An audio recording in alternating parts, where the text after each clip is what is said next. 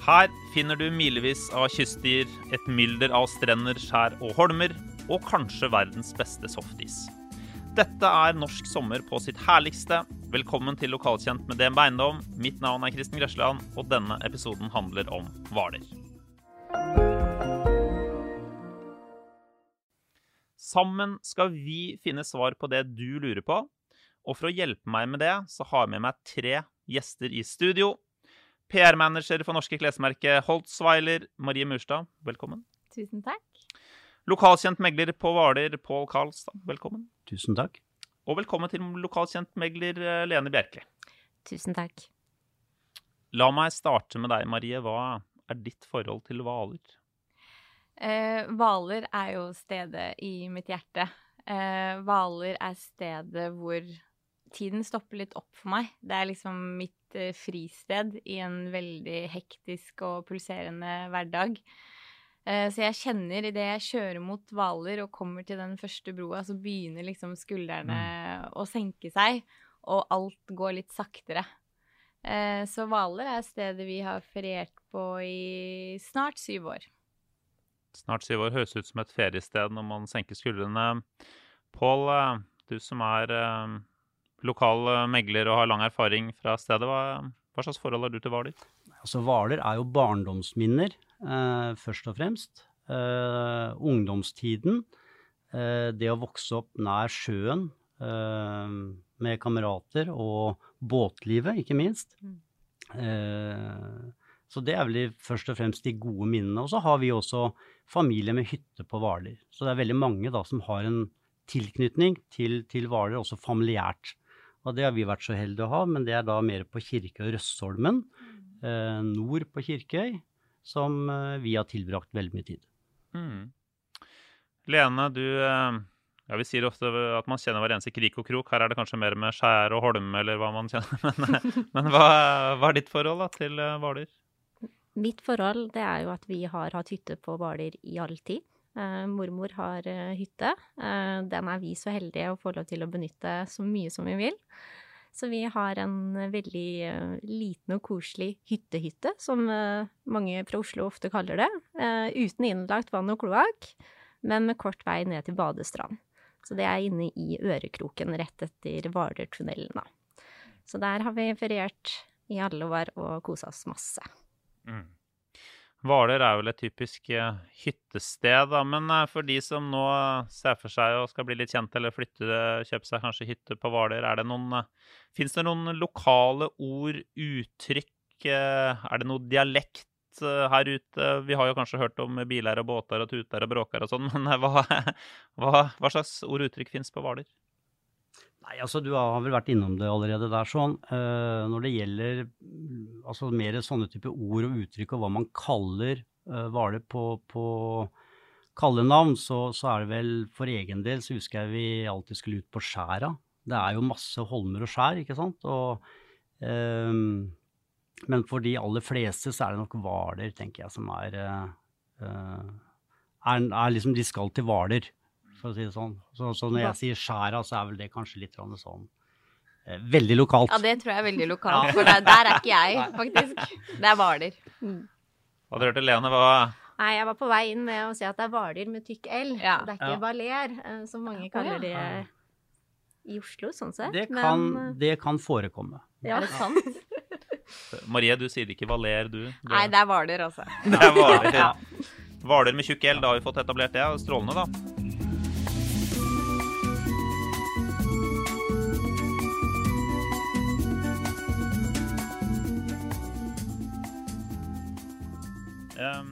Vi, vi har starta så vidt nå å pirke litt i overflaten, og, og vi skal nå prøve å bli betydelig bedre kjent med Hvaler. Og innledningsvis så la jeg frem noen fun facts som at eh, ja, det er milevis av kyststier, mylder av strender, skjær og holmer. Og som sagt, kanskje verdens beste softis, men eh, hva slags sted er egentlig Hvaler? eh, og litt sånn, hva skal jeg si, de harde fakta, Pål. Hva, hva er Hvaler, for de som ikke er kjent? Altså Hvaler er jo sjø, sol og late dager. Eh, ferie. Eh, øygruppene blir jo mangedoblet i befolkning i løpet av sommersesongen. Eh, så det de aller fleste forbinder med Hvalerøyene, er jo nettopp dette her med, med, å ha ferie, kunne slappe av, senke skuldrene, som du var Mm. innom. Og det tror jeg mange gjør så fort de kommer ut og begynner å se sjøen og innkjøringen til Hvaler. Så, så kommer den gode følelsen. Um, uh, og da er det jo på en måte alle disse øyene utover, alle, og mangfoldet da, av hytter. Um, og muligheter til å benytte seg av det som er veldig nærliggende sjø, da. Strand, Mm. sol, båtliv. Ja. Mm. Og så føler jeg at selv om du sa at det flerdobles om sommeren, så føler jeg aldri at det er fullt der. For det er så mange muligheter, og det er så mye å gjøre. Så jeg føler liksom aldri på den at nå er alle på Hvaler samtidig. Nei, det er helt riktig. Og så det er klart at på Skjærhallen så blir det jo Det kan jo bli ganske tett, mm. eh, men da har man alltid den muligheten å kunne trekke seg litt tilbake eh, og finne de områdene hvor man finner roen. Mm. Mm. Men eh, dere er inne på dette, altså det er jo sikkert en hyttesesong. Eh, Lene, er det Når eh, typisk starter sesongen, og når eh, Den eh, starter jo fort egentlig fra mars. Eh, Er vi så heldige at vi klarer å få med hytteselgerne på det, så er jo det beste rådet vi egentlig kan gi. Mm. Komme ut tidlig i markedet, få med deg alle kjøperne. Og så kan man overlevere hytta før sommeren, da. Og så har man en veldig fornøyd kjøper som kommer til å kose seg gløgg i hjel eh, hele sommeren med ny hytte. mm. Og sesongen den kan jo fort vare helt ut imot november, den. Eh, Er man såpass sent ute, så har man kanskje noen færre kjøpere. Men likevel, folk vil ha hytte på Hvaler. Så enkelt er det. Mm. Når eh, Hva skal jeg si, når kommer liksom hyttefolket ut til Hvaler? eh, hvor tidlig er eh, hyttefolket på plass, og hvor lenge er hyttesesongen da, for turistene ute på Hvaler? Eh, Jeg har i hvert fall hatt en overnatting i oktober, og det var litt sånn litt småkjølig, så jeg vet ikke om det er det jeg skal anbefale på det varmeste, men jeg synes det er en lang sesong, for det er så mye variert man kan gjøre der ute. Så jeg vil vel si at fra april føler jeg sesongen åpner, og så med litt sånn Indian summer på godvilje, så midt oktober Mm. er en fin tid, i hvert fall for oss å, å runde av, da. Så det er en god, god og lang sesong. Det Stemmer nok ganske godt. Det er jo veldig mange som åpner hyttene til påske, og så er det litt avhengig om påsken er tidlig eller sen. Um, og så er det jo litt som, som du sier, altså ut i oktober hvor det begynner å bli litt kjøligere i været, og det blir hytte på en litt annen måte. Eh, kanskje litt mer natur, litt roligere omgivelser, men absolutt en fantastisk skjærgård også på de litt senere altså høstdager, da, for å si det sånn. Og de Mm. første ukene går jo ofte med også til når man åpner hytta, til å male og skrape maling og Nå blir vel jeg arrestert, for nå må jeg hjelpe til neste år. For jeg skal ikke skryte med at jeg har hatt sterkest dugnadånd i min familie. Men det er jo mye som skal gjøres i stand og gjøres klart da, for en Ja. lang sesong og ta vare på, på det man har. Mm. Så det Altså, krever jo litt vedlikehold. hyttene står jo ute i vær og vind, og vi er jo ute i skjærgården, så det er klart at det vedlikehold det blir nok noe sånn man holder litt på med hvert år, tenker jeg. Så litt sånn sjarmen er fra si påsketider utover, så ser man uh, folket står og jobber litt i helgene Ja. og gjør klart til, eh, til sommeren. Jeg tenker på Maria, altså, du sier jo at du har Hvaler i ditt hjerte. Hva, hvordan ser på en måte en perfekt dag for deg ut på Hvaler en fin sommerdag? Du, det spørsmålet regnet jeg litt med at kom, så jeg prøvde faktisk å tenke over i går hva er liksom en perfekt Hva er en drømmedag på, på Hvaler? Og da kommer jeg liksom fram til at det er liksom ikke noe jeg kan sette fingeren på. Det er liksom alle de små, små tingene, da. Som å bare ha muligheten til å ta fergen ut til en av de mange øyene som fins. Det er det å grille på kvelden. Det er det å starte dagen med et morgenbad nede på brygga. Det er det å se sønnen min på tre fiske sin første krabbe. Så det er liksom veldig sånn sammensatt av alle opplevelsene da, som, som du har der. Mm. Eh, og så skal det jo legges til at en drømmedag så er gjerne Vi har sånn værpinne på verandaen som heves og senkes ut ifra sola. Ja. Og det blir litt sånn ekstra god stemning når en har reising. Det skal, det skal innrømmes. Det er en god reisning, med andre ord. En god reisning er et godt grunnlag for en drømmedag, da. Da blir, det, da blir det en god dag. Fantastisk. herlig, herlig. Men jeg tenker på, altså um, Lytterne våre er jo kanskje ikke så kjent på Hvaler. Hvilke aktiviteter kan man bedrive her, altså utover det åpenbare? Jeg skjønner at det fins bademuligheter og sånn, men uh, altså, hvilke aktiviteter kan man bedrive på Hvaler? Altså Du var litt inne på det. Det er jo eh, krabbefiske fra brygga. Barna eh, Det er krabbefiske for voksne. Du har kort vei ut til tisler og båen og eh, masse muligheter både for, eh, for fiske og ikke minst krabbefiske, som er spennende. Er det nordavind og vannet ligger litt eh, rolig i Kosterfjorden, så kan man fint eh, egentlig bare ta båten ut på kvelden og lystre etter krabber, for da Mm. ligger fjorden såpass uh, flat. Um, en av mange muligheter, Mm. for å si det sånn. I Ørekroken så er det jo også eh, vindsurfeparadis, da. Eh, Så står vinden bra inn i bukta der, så er det bare å finne fram et brett. Og da er det bare spørsmål om du skal kite, eller om du skal vindsurfe. Mm. Så der er det et eldorado. Så det er veldig morsomt å gå ned på brygga da. Da går du kanskje ikke og bader, men da setter du deg ned og bare ser på folk som er- driver med vannsport. Mm. Uh, og så er det det her med kajakk, dykking. Mange som liker å være ute på sjøen, eh, men ikke trenger å være i båt nødvendigvis, da. Mm. Og det kan jeg legge til hvis man ikke har egen båt selv, for det er jo ikke alltid man har, så er det mulighet til å ta den hvaleffergen da, som går ut, rett og slett ta en øyhopping, da. Og det har vi gjort noen ganger, at vi har tatt med syklene, for Kirkeøy er jo siste øy som det er mulig å kjøre bil på. Mm. Eh, Så kan man ta hvaleffergen ut til de forskjellige småøyene og melder om verdens beste kanelboller på Oi. Posten på Herfør. Det er altså de beste jeg har smakt i hele mitt liv, og jeg har Mm. spist mye kanelboller. Eh, det er min last i livet. Eh, og man kan dra til Sandøyene, man kan dra til Mm. Makø på restaurant, hvor de også har masse dyr som går fritt. Veldig Mm. populært for barna. De har sånne Mm. traktorer man kan kjøre rundt, som er veldig god stemning, som gjør at man kan spise lunsj litt lenger. Absolutt. Så har man jo også ute på eh, Søndre Sandøy, så har man Kafé Oline. eh, Og der er det jo også quiz på kveldstid, så der er det også noen hyggelige aktiviteter for eh, store og små, da. Så bra du nevner at det er, altså det er verdens beste kanelboller. Og, og jeg nevnte jo i funfacten her at det er den beste softisen der. Er det det, eller er det Det kan bekreftes. Absolutt. absolutt den beste? Men hvor kjøper man den, da? Det er i Skjærhalden, i den røde bua. Aha. Ja. Det er greit for Og lytterne det å få blir med seg. fort én om dagen, da. ja, det, det må liksom bli det. Så da kan jeg også legge til, jeg er veldig glad i å jogge, og har hatt noen veldig fine joggeturer med pappaen min på Hvaler.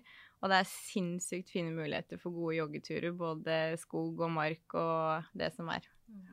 Vil også gjerne ha med at jeg har løpt fra han én gang. Ja, det er på greit. Det må noteres her. um, altså, jeg tenkte på en ting, Lene. Vi snakker jo litt om aktiviteter og sånn. Men altså, hva vil du si da til de som er nysgjerrige av lytterne våre som har lyst til å kjøpe seg hytte på Hvaler? Hva Jeg tenker at det å kanskje begynne med å gå en tur i Ytre Hvaler nasjonalpark kan være et veldig fint sted å starte. Da får du sett masse flott natur. Eh, Du kan gå kyststien.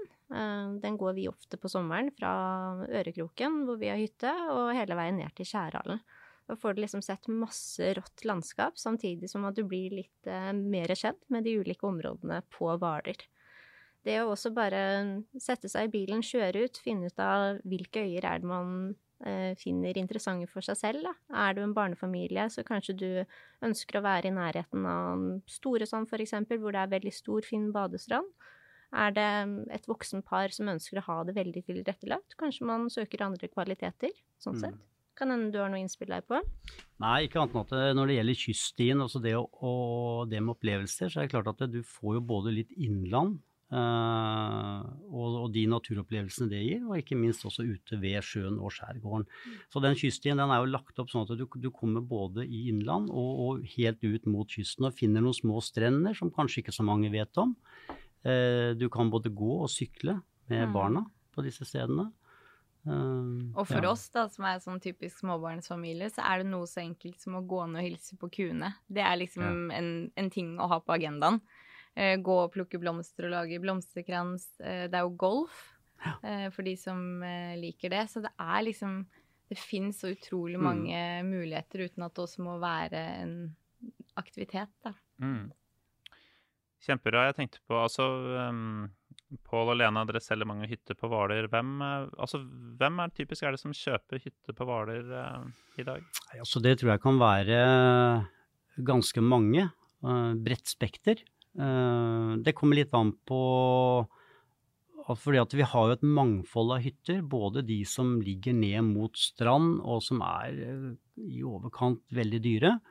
Men også da flotte naturskjønne områder hvor det ligger litt mer kanskje trukket tilbake, men, men likevel så er du aldri langt til sjøen. Altså når du er på Hvaler, så er du, du er nære sjøen uh, uansett. Så uh, jeg tror at det er en ganske stor kjøpegruppe ja, som er litt spredd. Uh, så det er vel, kan vel liksom ikke jeg kan vel ikke kategorisere på en måte liksom én, men det er klart det er avhengig av hvor mye penger man skal bruke på hytte. Uh, nei, alltid ha stor, stor kjøpegruppe, vil jeg egentlig si det er. Mm. Det ser vi jo på det hyttefeltet der vi hører til òg, så er det jo liksom alle aldre og barn i alle mm. aldre og sånn, men det er jo Altså, man har jo en sånn felles tilhørighet, da. Og det er bare sånn nede på brygga der hvor, hvor, alle kan være, så er det så utrolig hyggelig å møtes på tross av alder og hvor man bor i landet og, og hva man driver med, da. Mm. Så det blir liksom en sånn veldig sterk tilhørighet, selv om det er bredt spekter av, av eiere, da. Vi begynner å bli litt kjent med Hvaler nå, og, eh, men jeg har lyst til å, å, dykke litt mer ned. Fordi de som da overhodet ikke er kjent med Hvaler, så altså Hvordan kommer jeg meg til Hvaler? Sånn eh, La oss si fra Oslo, hvor lang tid tar det å kjøre til Hvaler? Altså jeg vil tippe at med normal trafikk så tar det ca.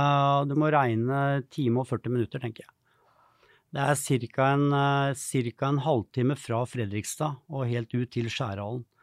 Eh, det er klart det er litt trafikkavhengig, for det er jo et veldig populært sted, som vi har snakket om. Så det kan jo hende at det er mange som vil utover til Hvaler med sommerstid. Men uh, med, bil ca. en time og 40 minutter, tenker jeg. Jeg kan bekrefte at vår snittid er 1,43, så ah, okay. der traff du eh, ganske Den, uh... godt. Den ruta har vi kjørt noen ganger. Ja. Veldig bra. Eh, men hvis man skal ta båt, da, f.eks. Det spørs jo sikkert litt hvor på Hvaler man er, men båt da, fra Hvaler til Fredrikstad f.eks., er det Nei, altså sjøveien så tipper jeg at du bruker en uh, eh, 25-30 minutter. Det er avhengig av hvor fort du kjører, selvfølgelig. men, uh, men, men, leia ut fra Fredrikstad, den er jo ganske grei. Du har jo eh, fra, fra bryggepromenaden, da, Fredrikstad, og helt ut til Skjærhallen, så tenker jeg ja, maks en halvtime, kanskje hvis du har sånn normal fart utover. Um, ofte så liker mange å cruise litt utover og få med seg litt andre ting på veien og nyte litt uh, landskapet rundt. Mm. Men når man først er på Hvaler og sitter i båten, så er det vel flere steder man kan dra. Jeg vet ikke, Er det andre landesmerker som uh, sånn tidsmessig, hvor lang tid tar det hvis man skal dra fra Hvaler? Altså Nå er det jo veldig mange holmer og skjær. altså Hvis du oppsummerer litt, da, uh, Hvaler, så er det jo på en måte Vesterøy den første øyene du kommer til. Der er det jo uh, også masse hytter. Der har du Utgårdkilen, du har noe som heter Kuvaugen, Guttormsvaugen, altså kjente badesteder og turområder. Uh, Utgårdskilen er jo fiskemottak med egen fiskebutikk, så du kan liksom da ta turen utover og få ferske råvarer. Der kan jeg anbefale Skalldyrskassa. Den er helt fantastisk. Ikke sant. ikke sant. Og da har det jo også blitt et sted hvor man kan uh, gå tur til. Uh, få seg litt godt å spise der ute, og litt mm. forfriskninger, ikke minst, har det blitt. Um, Ellers så har du vel da videre utover, så er det Altså det er, det er jo flere steder. Uh, jeg tenker Lene, du får liksom skyte inn litt her på de neste øyene utover, på de, de, mest kjente stedene, kanskje? For min del eh, så er jo Kirkøy i den øya jeg kjenner aller best. Mm. Eh, der er det jo utrolig flott å komme mye rundt på sykkel, syns mm. jeg, da. Det er sånn jeg har mine barndomsminner. At det var veldig ålreit. Kaste seg på sykkelen. Og mor og far visste det, at uansett hvor jeg sykla, så var jeg fremdeles på Kirkøy, med mindre jeg hadde tatt ferja ut til Sandøyene, da. Eh, eller Koster. Men eh, sånn sett, det er jo Du kan eh, dra til Bølingshavn, eksempel. Kjempekoselig. Um, og Skjærhallen er jo liksom Det er sentrum av alt, så det er ofte første stedet man kanskje legger i havn, sånn sett, og får litt den pulsen eh, av at det nå er eh, hyttefolka på Hvaler. Eh, og så blir det jo bare spørsmål om hvor man ønsker å dra videre. Og da er det jo gjerne at man kanskje skal ut på en holme, eh, legge i land der, bade litt, kanskje ture videre, og la det bli en liten tur. Mm. Koster er kanskje et sted mange har seilt til, eller av, som har et forhold til. Hvor lang tid uh, bruker vi fra ut til Koster? Nei, altså Tenker du fra Skjærhallen og ut, kanskje, så, eh, så bruker man eh, ja, jeg kan tenke en 25 minutter, en halvtime. Det er ikke så veldig langt, og det er, jo, det er jo rett ut på en måte, enten gjennom sekken Eh, og ut i Kosterfjorden. Eh, og det er for så vidt også innkjøringen til, til svenskekysten, Strømstad. Det ligger jo rett på utsiden. Du har liksom nærhet til alle disse stedene. Eh, og som jeg nevnte tidligere, Tisler, som ligger på utsiden. Fantastisk sted når det er godvær. Eh, litt voldsomt når det blåser. Jeg skulle til å si, Man kan oppleve litt sånn åpen havstemning over til Koster, så da skal man gjerne ha liksom lest seg opp på vær og vind på forhånd, er, er min erfaring. Der. Ja, da, det, er, det, er, helt riktig. Men nå er det jo litt sånn som det er på fjellet, at man eh, Altså, det kan blåse opp ganske fort. Eh, heldigvis på Hvaler, altså, er det svært sjelden. Altså, sola skinner alltid på Hvaler. Det er bare sånn det er. Jeg mener faktisk jeg leste en gang at uh, Østfold hadde flest soldager i Norge. Er det, er det, bare myte, eller er det fakta, dette her? Det kan bekreftes. Det kan bekreftes. Koster har flest soldager i Norden, Ikke som sant? ligger rett på utsiden. Wow. Og det lærte vi akkurat da 25-30 minutter fra, ut fra Hvaler, så ikke sant. Ja, her er det solparadis, dette her, da. Altså, vi, vi opplever jo stadig det regner i Fredrikstad, og sola skinner på Hvaler. Det er sånn at det, det, er et fenomen. Det sprekker opp. Eh, regnbygene ligger tett innover, og så bader man i sol på Hvaler. Mm. Men det er også en veldig fin ting å gjøre hvis det da skulle vært litt overskyet på Hvaler, mot, all, mot all odds. Så er det faktisk veldig fint å reise inn til Fredrikstad også. Der er jo Slippen kommet også. Fantastisk eh, fiskerestaurant. Eh, hvis man har savna litt sånn butikkfølelse, så kan du gå innom litt butikker og gå i gågatene der. Og så kommer man tilbake til Hvaler, og så er det sol. Da er det sol igjen. Og, så det er en fin aktivitet, syns jeg, da. Og det er vel sikkert eh, noen som kanskje tar turen til Sverige, da, når man først er, um, er nærme Sverige. Hvor lang tid bruker man fra hvis man skal over Svinesund her? Altså, det er en ganske lang vei, for da må man jo kjøre helt rundt via Fredrikstad. Uh, det letteste er jo med båten. For det er jo på en måte bare rett ut for Skjærhallen. Og så kommer du til noe som heter Tjurholmen. Capri har kanskje mange hørt om. Uh, og da er det på en måte innseilingen allerede der som starter inn mot uh, Strømstad. Og, uh, så der har man jo muligheten for å ta en harrytur rett over. Om man kjører rundt, så er det klart da er det via Fredrikstad trafikk og litt sånn forskjellig, så da bruker man litt lengre tid. må planlegge litt annerledes. Men som valepatriot så er det viktig at man bruker butikkene i sentrum. og så kan man besøke Sverige. Veldig godt poeng. Blant annet et vinmonopol eh, for Skjærhalden som vi trenger at eh, består. Ikke sant. Nei, men bra, da fikk vi på plass eh, det også.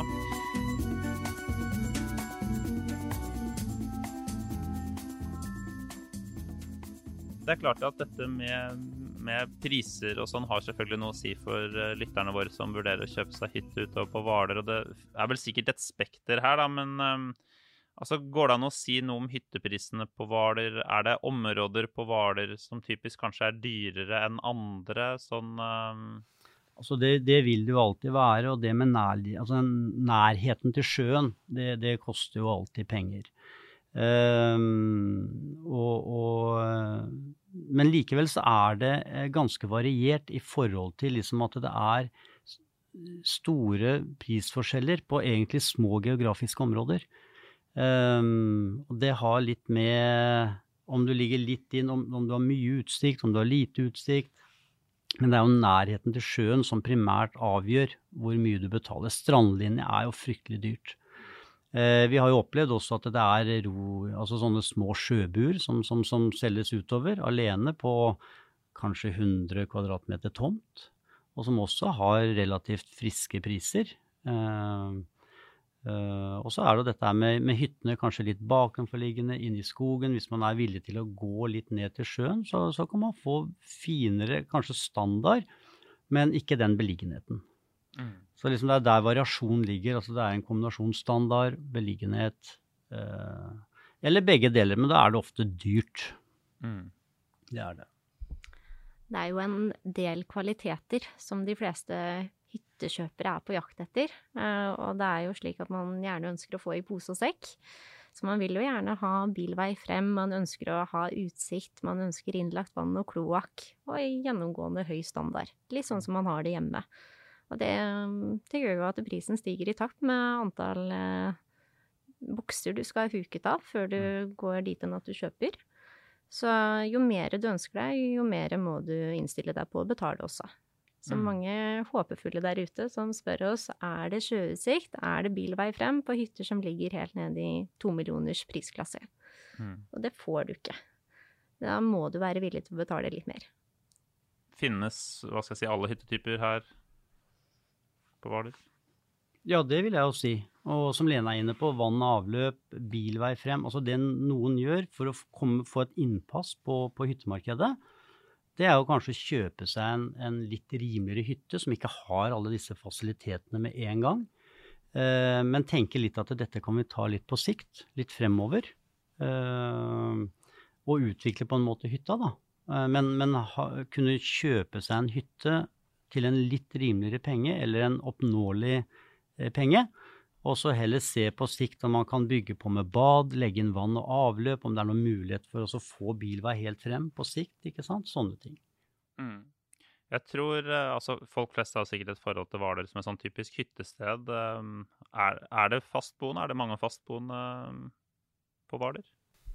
Det er jo absolutt veldig mange som syns det er helt fantastisk å bo eh, på Hvaler. Eh, Der får man ofte hus og hytte i ett. Mm. Eh, overraskende mange som også pendler, eh, som uh, syns det er deilig å komme hjem.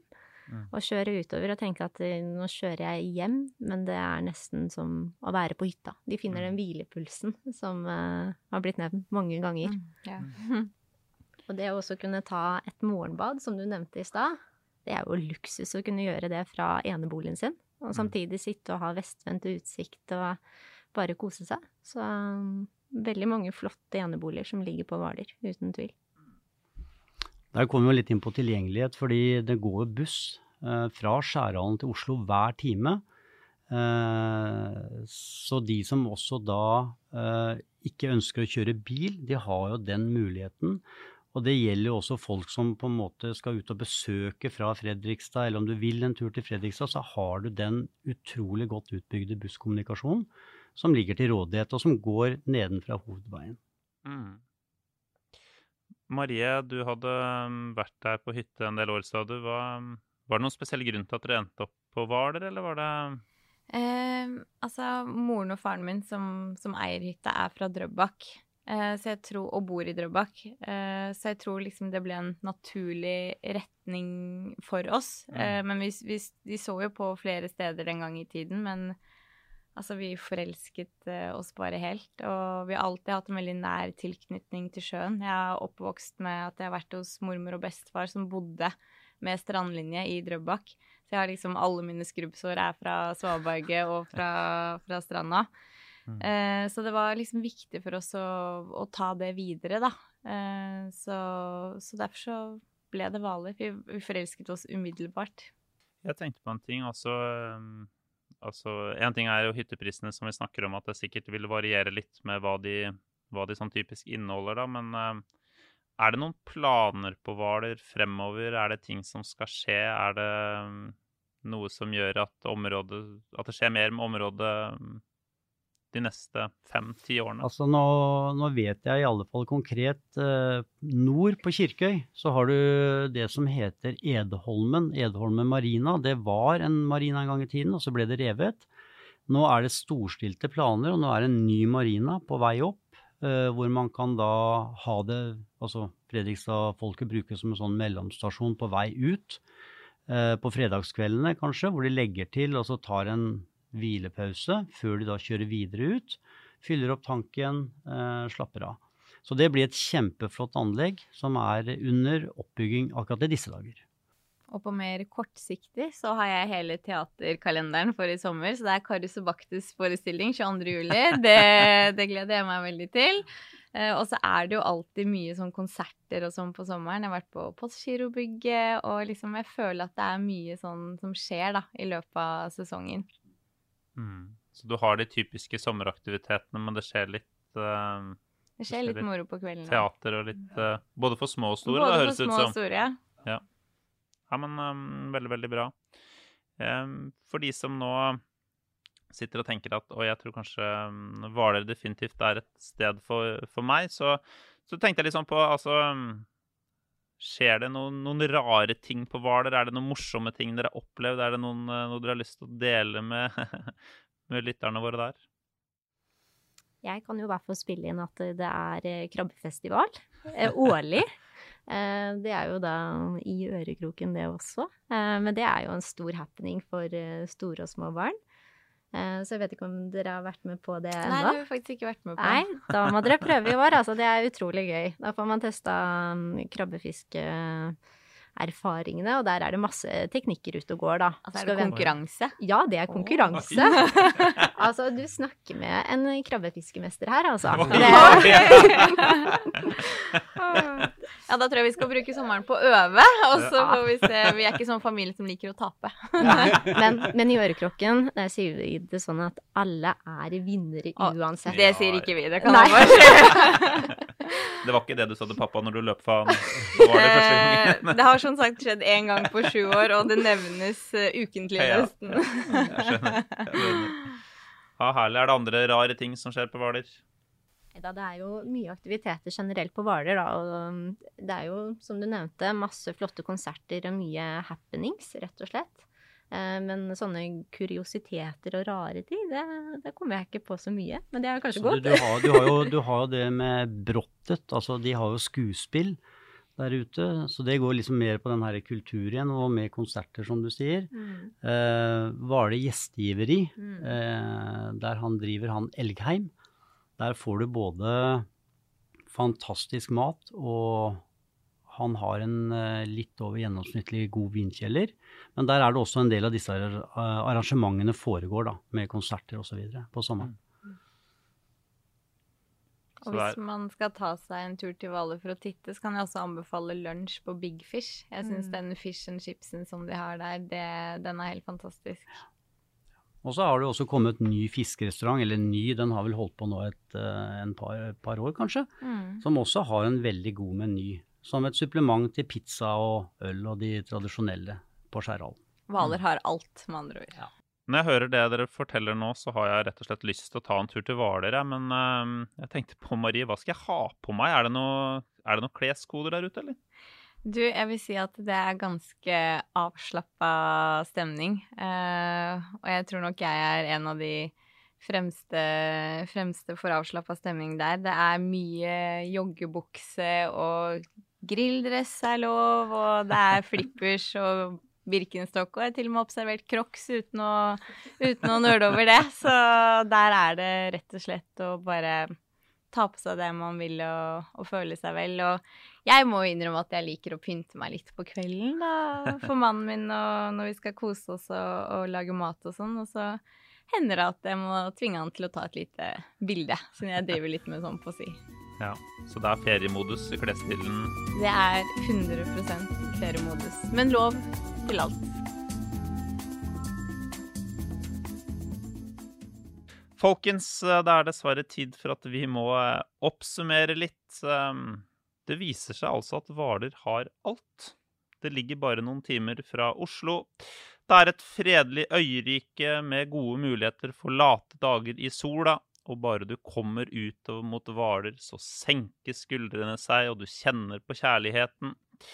Det er kanskje det stedet i Norge med flest soldager. Du kan dykke, du kan padle, du kan gjøre akkurat hva du vil og nyte dagen. Er Hvaler et sted for deg? I så fall kan du gå inn på dnbeiendom.no. Tusen takk for veldig god hjelp, Marie. Takk for at jeg fikk komme. Lokalkjent megler eh, Pål, takk for at du var med. Takk for at jeg fikk være her. Og tusen takk til deg, eh, Lene.